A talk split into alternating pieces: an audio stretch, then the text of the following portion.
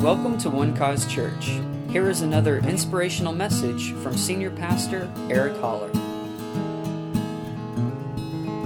We're going to go in our Bibles tonight to 1 Corinthians chapter 15. And tonight I want to walk through the Apostle Paul's case or defense for the resurrection of the Lord Jesus Christ. And there's some really wonderful and strong arguments he makes for it. And I, I want to help you tonight and just, I know all, at least most of you anyway, believe in the resurrection of Jesus Christ. How many of you believe he rose from the dead, that he actually overcame death totally, and never to die again? All right? Well, based on that truth, um, the Apostle Paul is going to help us just st- be strengthened in this belief that we have. Um, by, by laying out a, a, a, genius argument for the resurrection. And like I said, we're going to walk through it a little tonight. But I want to remind you that these Wednesday night sessions in this teaching in Corinthian letters are open to questions. And if you have questions along the way while I'm teaching, please feel free to raise your hand. All right? It's, it's not an interruption to me. I mean, it might interrupt me, but I'm inviting you to interrupt, all right, by raising your hand and asking a question because I want you to have your, answer, your questions answered, you know, uh, concerning Bible questions, especially if they're Bible questions. I definitely invite those, and, and especially if they're on this subject tonight. But if they're not, that's fine. Raise your hand anyway, and if I can answer your question, I'll do my best to do it, all right? Uh, I, am uh, not political questions, all right? We're not going to go there. Amen. We're way too divisive in that arena right now, way too opinionated. But uh, so if, if you want to ask a question here in the room, I want to uh, just want you to know that we need to get a microphone to you for so give us a second to get that to you so that because we record these and we have people watching by live stream. Hello those viewing us by live stream god bless you. And then we have those that are listening uh, podcasts we have several uh, podcast subscribers and we want to say hello to you too. Can we make them all feel welcome for just a moment one cause church we love you and we thank God for you. And uh, so we want them to be able to hear what's going on in the room, is all I'm saying, all right? This isn't to embarrass you or anything, all right? And in, and in, in this world, there is no such thing as a dumb question, even though there is. okay? But here, you're not, we're, we're going to act like all of your questions are marvelously intelligent, okay? Want to make you feel welcome and feel good about your question, okay? Because we're all at different levels when it comes to the scriptures. You know, even the best of the best, you know, have dumb questions. You guys remember Jesse Duplantis? You know who Jesse Duplantis is, the, the Raging Cajun? And I love Pastor Jesse Duplantis. I don't know if he's a pastor or evangelist or whatever he may be. Great speaker. And, and he really, God has gifted him to bring the Word of God and to, to help people laugh along the way. I mean, he's just got a great sense of humor. And so while he's making you laugh, he's hitting you with this truth at the same time that's just like, I mean, just good, solid truth and makes you laugh all the way through all that pain, you know? And so I, I just love him. And he actually had an encounter with God several years ago. How many of you read the book or heard the testimony of Close Encounters of the God Kind, where, where Jesse was ushered up into heaven and, and there he is at the throne room of God. And the way he described heaven, and I mean, it's just a marvelous, marvelous story. And, and he ends up at the throne room, right? I mean, here he is before God Almighty, and he sees Jesus at the right hand of God. And he said, And I opened my mouth and I asked the dumbest question ever to be uttered in the throne room of God. He said, I'm taking in all this wonderment and all this awe of God on his throne and Jesus, my hero, my Savior, seated next to the Father. And then I open my mouth and say, Where's the Holy Spirit? to which an angel or God said, uh, He's on the earth, buddy. That's anyway, so all I'm saying is there is no such thing as a dumb question here tonight. Okay? You're all very loved. This is an atmosphere of love and not judgment. Amen. But if you don't want to do that over a microphone, please, if you want, if you will, bring up, yes, you can text at OCASK to 81010 to ask a question, and we will, we will have someone else ask your question for you if you're not comfortable doing that over microphone, okay? All right, so ask away. Nobody yet. Okay, let's go to 1 Corinthians 15 then. Hey, I've got something to say if you don't, so I'll, I'll just say on. If I don't, Brian definitely has something to say. Every time I hang around this guy, I just go, I'm dumb. When he speaks, he's so intelligent, you know, his marvelous, marvelous way with words. Yeah. Amen. You bless me. I'm glad that you still choose to be my friend.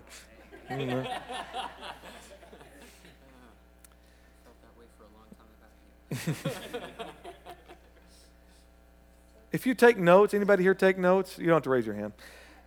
Uh, if you happen to take notes, I want to give you some things to write down, okay? Because you can use this in your own study time. I'm to. Paul is making a case for the resurrection, and he does it by three three ways. All right. Number one, he defends the resurrection. Number two, he explains the resurrection, and number three, he proclaims the resurrection. All right. He defends it. He explains it, and then he proclaims it. Now, there's a lot of verses in this chapter, and I don't reckon that we will get through all of these verses tonight, being that we're going to start in verse 12 to shorten it up a little bit, but it does go through 58. All right? As I said, relax. I know. Probably won't get through all of it tonight. I've sat in your seat for years. I know what it's like to be out there listening to the preacher preach and thinking, does he know what a clock is? All right? I do. Just doesn't necessarily mean anything. Are you ready? Let's begin reading verse 12. Like I said, feel free, please. I've got a question, ask along the way, okay? Now, if Christ is preached that he has been raised from the dead, how do some of among you say that there is no resurrection of the dead? You see that? Now, if Christ has preached that he has been raised from the dead, how do some among you say there is no resurrection of the dead? But if there is no resurrection of the dead, then Christ isn't risen. Interesting.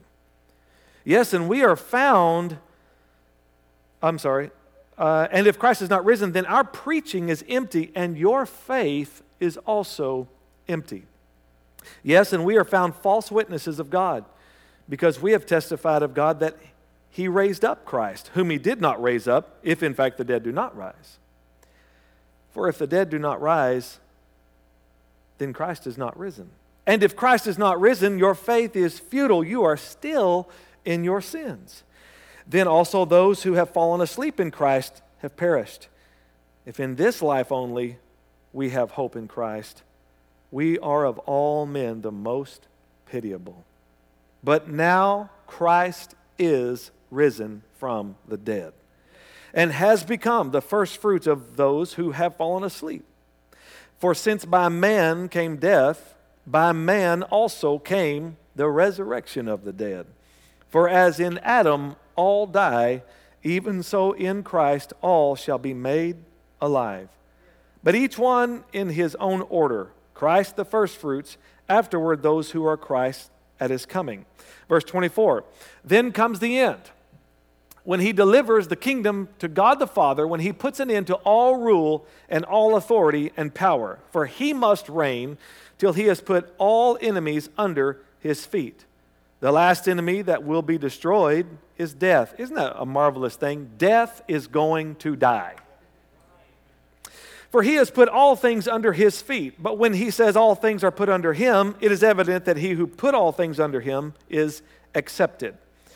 Now, when all things are made subject to him, then the Son himself will also be subject to him who put all things under him, that God may be all in all. Verse 29 Otherwise, what will they do who are baptized for the dead if the dead do not rise at all? Why then are they baptized for the dead? And why do we stand in jeopardy every hour? I affirm, was stupid. All right. I affirm by the boasting in you, which I have in Christ Jesus our Lord, I die daily. If in the manner of men I have fought with beasts at Ephesus, what advantage is it to me if the dead do not rise? Let us eat and drink, for tomorrow we die. Do not be deceived. Evil company corrupts good habits. How many of you have lived long enough to figure that out? Hmm? Most of you found that out the hard way. Number 34 Awake to righteousness and do not sin. For some do not have the knowledge of God. I speak this to your shame. And I'll talk about that in just a moment. So, in Paul's defense of the resurrection, he's going he's going to present three arguments. All right? The first argument is going to be what's called the common sense argument. The next one is going to be the order argument or argument of order, and then an argument of hope. So let's get into this. Let's read. Note through 12, 12 through 19 is where he lays out the common sense argument. All right? And it's, he uses this, this method of if then, if then. All right? If Christ has preached that he has been raised from the dead, verse 12, how do some among you say there is no resurrection of the dead? If there is no resurrection of the dead, then Christ is not risen. If Christ is not risen, then our preaching is empty and your faith is also empty. And we're found false witnesses. So he goes through this whole thing. And now let me just say something. There is, there is a, a belief system called materialism. Are you familiar with materialism? And then there's spiritualism. All right? And these two are diametrically opposed to one another. They're one extreme to the other, and both of them are unbiblical. All right? Um, he says that some say there is no, in verse 12, he says, some say there is no resurrection of the dead, in verse 12. Some say there is no resurrection of the dead. Um, Greek philosophy not only influenced Judaism, but it also influenced Christianity through the years. And there are several extreme aspects of these philosophies which people unknowingly allow to shape their biblical view or their biblical perspectives, both in the early church and even still today. And so Paul's having to correct this unbiblical kind of thinking that has crept into the church, and they've just kind of mixed it all together as one thing. And so he begins to slowly separate and show them the difference between the biblical worldview and then the worldview itself. All right? Because Christianity affirms both spirit and body. And uh, others deny the body or the value of the body and only believe in a supreme and, and pure soul or spirit. And um, that would fall under a category of like Platonism, uh, Christian science, uh, Hinduism, what else, Brian? Buddhism, Gnosticism and uh, New Age, etc. Each, each of these extremes cause a, an overreaction in the other extreme. So, uh,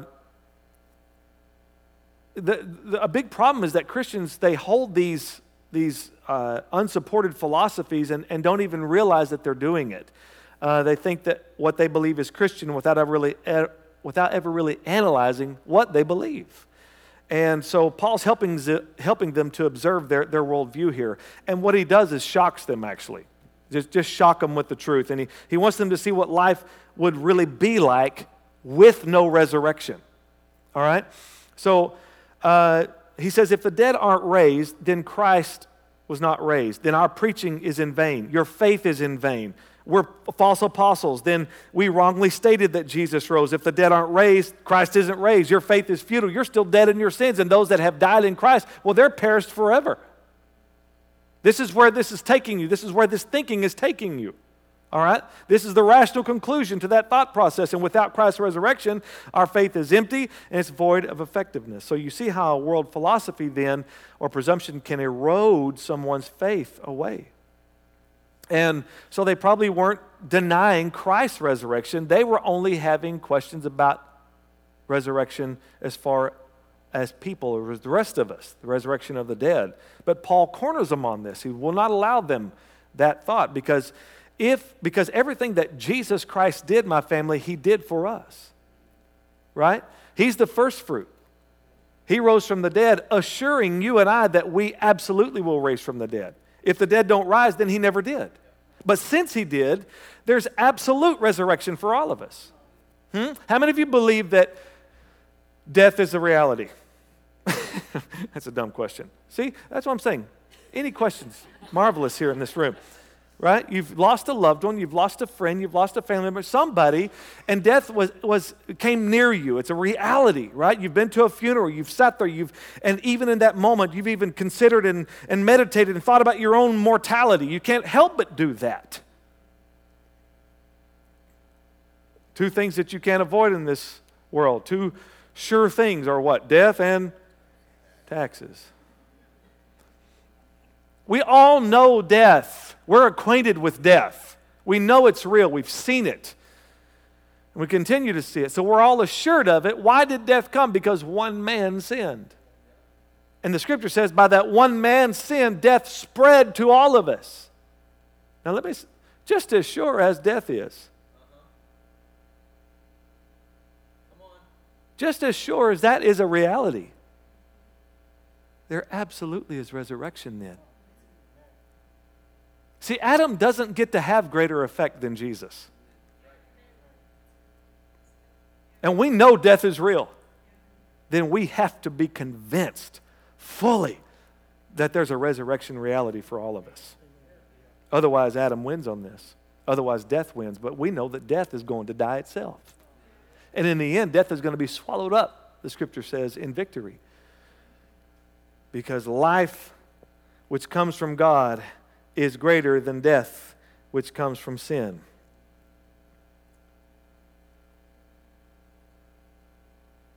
So Paul corners them on this thought and he says either, either you fully accept Christ's resurrection, that it affirms the resurrection of our bodies, or you're going to have to deny his resurrection and all of those claims about his resurrection. There's no middle road on this. Um,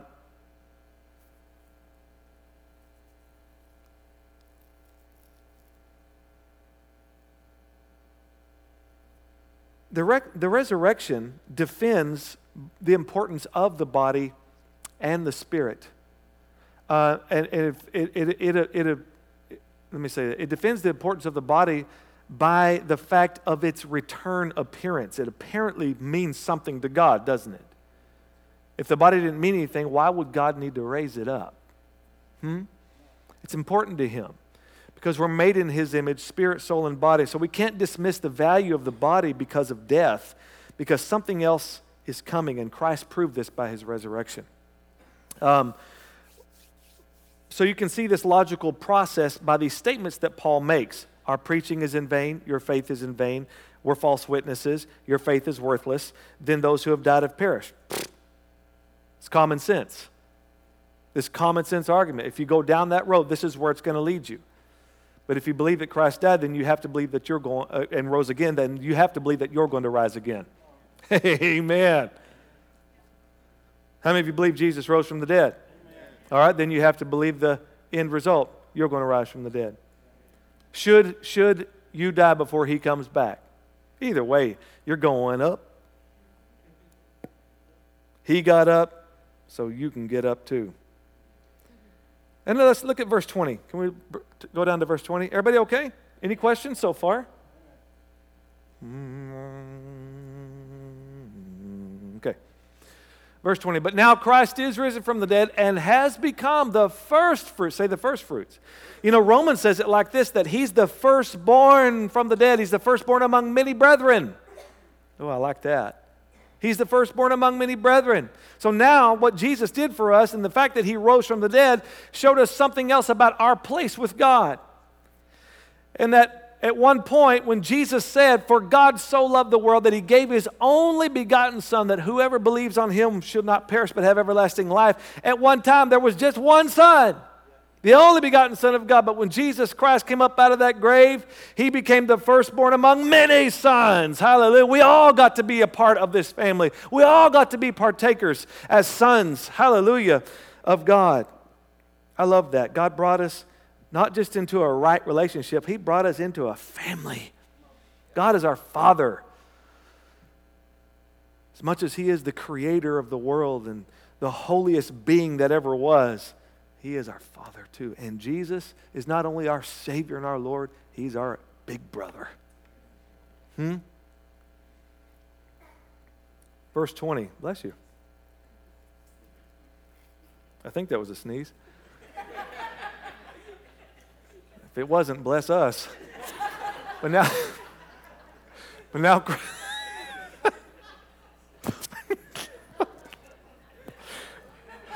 but now Christ is risen from the dead and has become the first fruits of those who have fallen asleep. Now, this argument is simple. This is, the, this is where he takes us from the common sense argument to the order argument. Okay? So, with, with, the knowledge of the scriptures, we, we know the origin of death. Adam sinned, therefore, all of his descendants got this malignant spiritual disease called death. And we see how one man affected all of us. But this happened another way too, except we don't have that final result yet.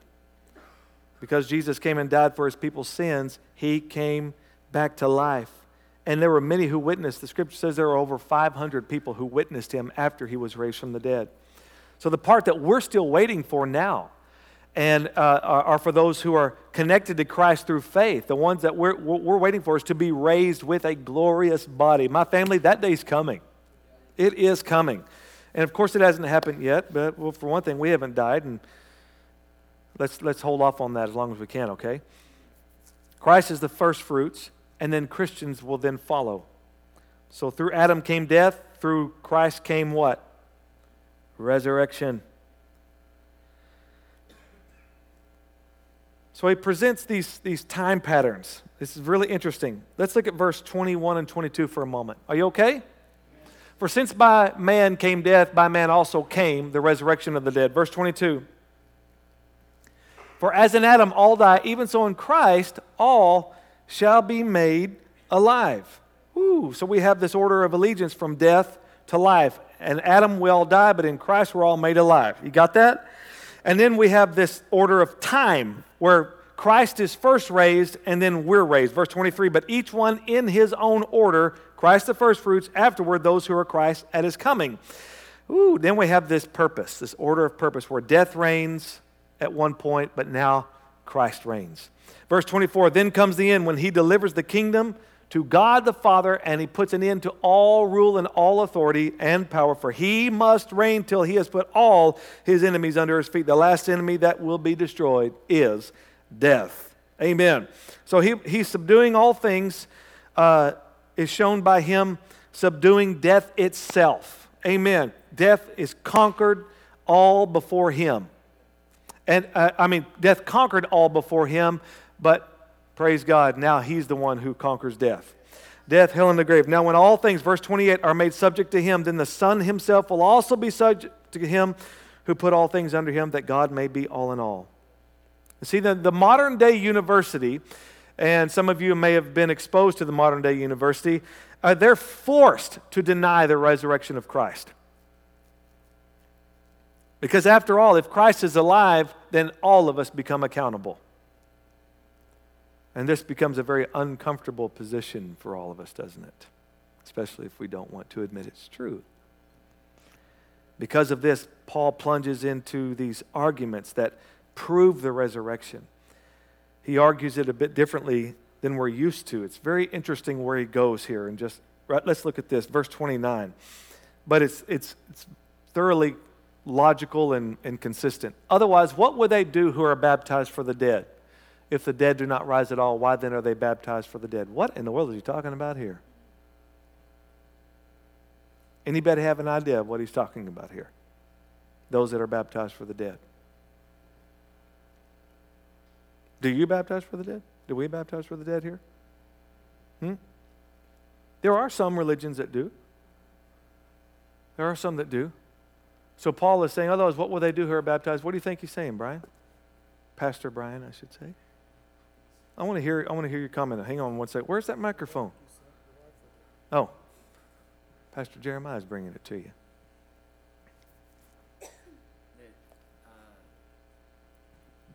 That, that uh, baptism is actually us, us committing ourselves to the life that we have in the resurrection and acknowledging the death that we, it's basically us dying at that moment, uh, the death of Adam. And so, in that moment, from that moment forward, now we are alive in Christ. So, uh, in that sense, you're kind of only dead once, then, really. Um, sorry, I'm kind of I, my mind's kind of in a lot of different places right now. um, let me read it again. Hold on. Otherwise, okay. what will they do who are baptized in the dead? Otherwise, what will they do who are baptized for the dead if the dead do not rise at all? Why then are they baptized for the dead? Kind of interesting. I see, we see at this time, we see at this time that there were there was this practice. Now we can see this in two different ways. All right. I want to first of all look at the look at the way that we see in some traditional churches and even some cults that are out there where um, they baptize uh, for the dead or they literally baptize their own dead people.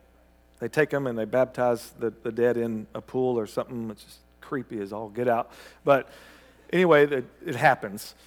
And um, so maybe he's just talking about the fact that that exists. Why would they do that if there is no hope for a resurrection? All right, I don't think he's affirming that practice. He's just saying that's the way it is. And why would people do that if there is no hope for a resurrection? All right, you see what I'm saying? So he's not like trying to make a theological stance here, he's just making an argument.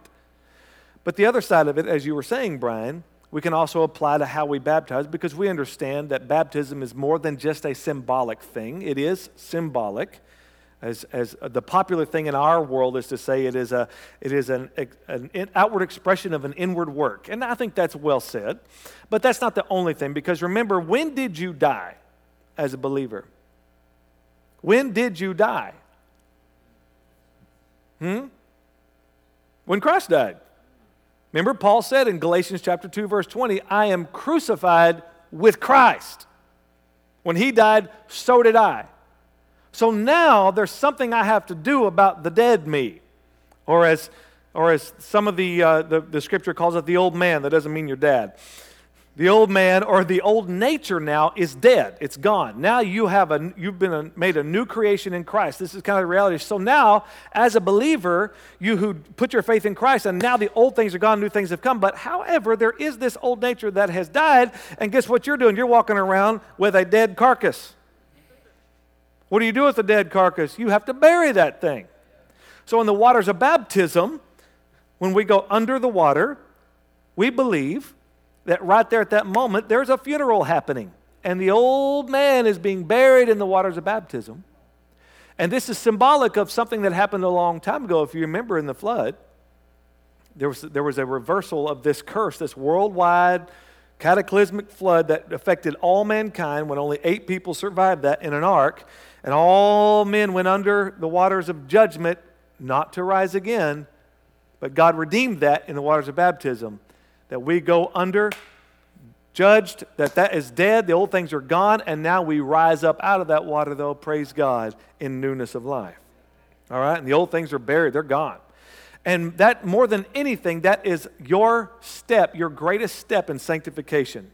Sanctification just means to live a separated kind of life. Separated from this world's thinking and its doing, you have lived your life, you're consecrated to God all right? And baptism is, a, is an outward expression of that, of that testimony that you are identifying with who you are now in Christ Jesus. You are, you are identifying that you are now a new creation. Things are not what they were, you're not who you used to be. Amen. And so now you're going forward today in a new life. And the old thing is gone. That's, what, that's why it's so important, I believe, for you to be baptized as quickly as possible as a believer um, and, uh, but there's no condemnation if you're not. You know, it took my wife 10 years.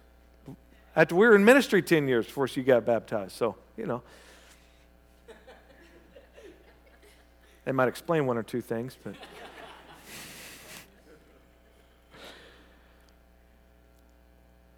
but baptism, in, in the way that we, that we follow the scriptural precedent, is to be fully submerged, right? Because we don't sprinkle dirt on dead people. We submerge them in the earth. All right? So we submerge the body, the old nature, under the waters and rise in newness of life. All right? Okay, so let's, let's keep moving unless you have a question. Okay. I invite your questions. I, w- I want you to ask questions. I don't want you to feel like you can't or don't want to, but maybe you're just ready to go home. All right. Let me finish with this thought. All right, I know I've given you a lot to kind of chew on here tonight. Verse 30. And why do we stand in jeopardy every hour? I affirm by the boasting in you which I have in Christ Jesus our Lord, I die daily. Now, what Paul is saying here, he Paul is, I think he's being literal here. I really do for the most part. Because if you read in 2 Corinthians chapter 10 and 11, 11 especially, he goes through all the things that he went through for the gospel's sake, all the sufferings. Now, he's not doing it to, to brag or anything. He's actually saying, This is how fools talk. And, but you've kind of compelled me to do this because other people's sob stories. The law, look what I've done for the gospel. I've sacrificed this and I've done this, blah, blah, blah, blah, blah, blah, blah, paid this price and this price. And he says, you want, Is this really what you want? This is how fools talk. All right? He said, So if, if all right, if you want me to boast, I'll boast. I was shipwrecked three times. I was beaten five different times. I've been snake bit. I've been stoned to death. I, I mean, he's going through this and going through this whole list of things. And then he goes into all these perils and perils of robbers and perils of, in deaths often. Often? How many times did he die? Oh, I don't know. I mean, this guy endured some incredible persecution, incredible body beatdowns. And yet, the Lord wouldn't let him stay dead because he had a mission to finish. And it's kind of interesting that, I'll finish with this thought. In one place where Paul is talking, I think he's talking to the Philippian church, and he says, I'm going to paraphrase. Says, I'm between a rock and a hard place on this one. For me to live is Christ, but to die is gain. And it's to your benefit that I stay here Ah, but which one to choose? I'm kind of stuck. It's far better to be with him, but it's better for you if I stay. Like he has some kind of say in the matter. Who does this guy think he is? I think that we might miss out on a truth here if we just kind of overlook that. That maybe, maybe, you can die when you get ready to die. Maybe it's not all pre planned on this calendar in heaven, like, go get him, his time's up. I don't think God works it like that. Because he gives us promises of long, for long life. Why would he give us promises for long life if he's going to snuff us out anyway? Hmm? It is, it is God's will that you live a good, long, healthy life. You know what the Word of God does for you? length of days, long life, and peace they will add to you. And it seems that Paul really was, even though he could have chosen to go, he decided not to. And then it wasn't until Timothy where he said, I fought the fight, I have finished my course, I have kept faith. The time for my departure is now at hand. And he was gone after that.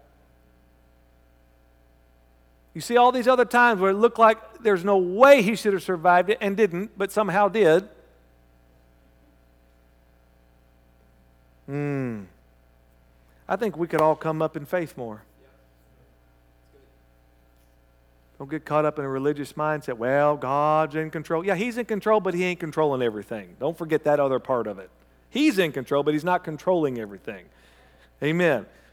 He put you here on earth to rule and to reign, to subdue the earth. How did we get there from resurrection? We've got more to cover next week on this, but we'll do that next week. All right, is this encouraging? Any questions before we kind of wrap this up? The last three weeks, the last three times I've taught, you guys have not had questions. Come with questions next time, all right? I want to talk to you, I want to hear from you. Amen. Um, for just a moment, is there anyone here tonight that needs prayer for healing? Any kind. You're sick in your body, you're dealing with some pain, whatever it might be. All right, thank you, Nathan. Okay, maybe faith. Or if you are or if you want to stand in for someone tonight, you want to say, you have a friend or a relative, somebody you want to just say, hey, I want to pray for them. Just raise your hand where you are right now. All right. Now, hold your hand up high for me so I can see you, please. All right, good. Now, if you're around someone that has their hand up, I want you just, if you're close to them, just gently lay your hand down. We're just going to agree together in Jesus' name. Thank you, Father, right now. Thank you right now that you sent your word and you healed us. We have someone back here and deliver. Okay, we delivered us from our destruction. Thank you, Lord, for these bodies being healed and made whole. Jesus, you paid such a high price that your body was broken so their bodies would be made whole. And the same afternoon that your blood was shed for our forgiveness, your body was broken for our healing. So we just send forth that word of healing now and say, Be made whole in Jesus' name. Be made whole. Receive the fullness of this finished work in your body command pain and sickness and disease and any kind of infirmity and weakness to leave these bodies now in Jesus' name. Lord, these that are here and those that are standing in for right now, thank you right now Lord, your word knows no bounds. We just send it forth and say, let the word of God do what it do in Jesus' name. Hallelujah. It's life to those who find it, and it is health to all of their flesh. And as David said, bless the Lord, O my soul, and forget not all his benefits, who forgives all your sins, who heals all your disease, who redeems your life from destruction. Thank you for that. Now, these lives are redeemed from destruction in the name of Jesus. Amen and amen. Praise God. Hallelujah. You all right? All right. Let's stand together tonight. Now, I want to uh, just make a quick announcement that right after this service, um, our Christmas musical cast is going to be going right into practice. So, would you please take your sweet little fellowshipping mouths out there? So that they can, can get their practice started. We greatly appreciate it very much. Just do all your fun and talking and hugging and loving right out those double doors, all right? I very much appreciate your cooperation. Well, I'm very excited about this musical coming up. It's going to be wonderful. I know that. Amen. Let's lift our hands toward heaven. Father, thank you for your blessing on your people, and they're going out just like they've been blessed and they're coming in. Thank you that you caused the mountains and the hills to break forth with singing, and the trees of the field to clap their hands as your people have go forth with joy, God. The joy of the Lord that is their strength. Thank you, Father God, that you're with them. You're on their side. And when they go, they have favor with God and they have favor with man in Jesus' name. I declare peace over their homes in Jesus' mighty name. And now may the Lord bless you and keep you and cause his face to shine upon you and be gracious to you and give you peace in Jesus' name. Amen and amen. Thank you for listening, and we hope you enjoyed the message. For more information about One Cause Church, please visit us online at onecausechurch.com.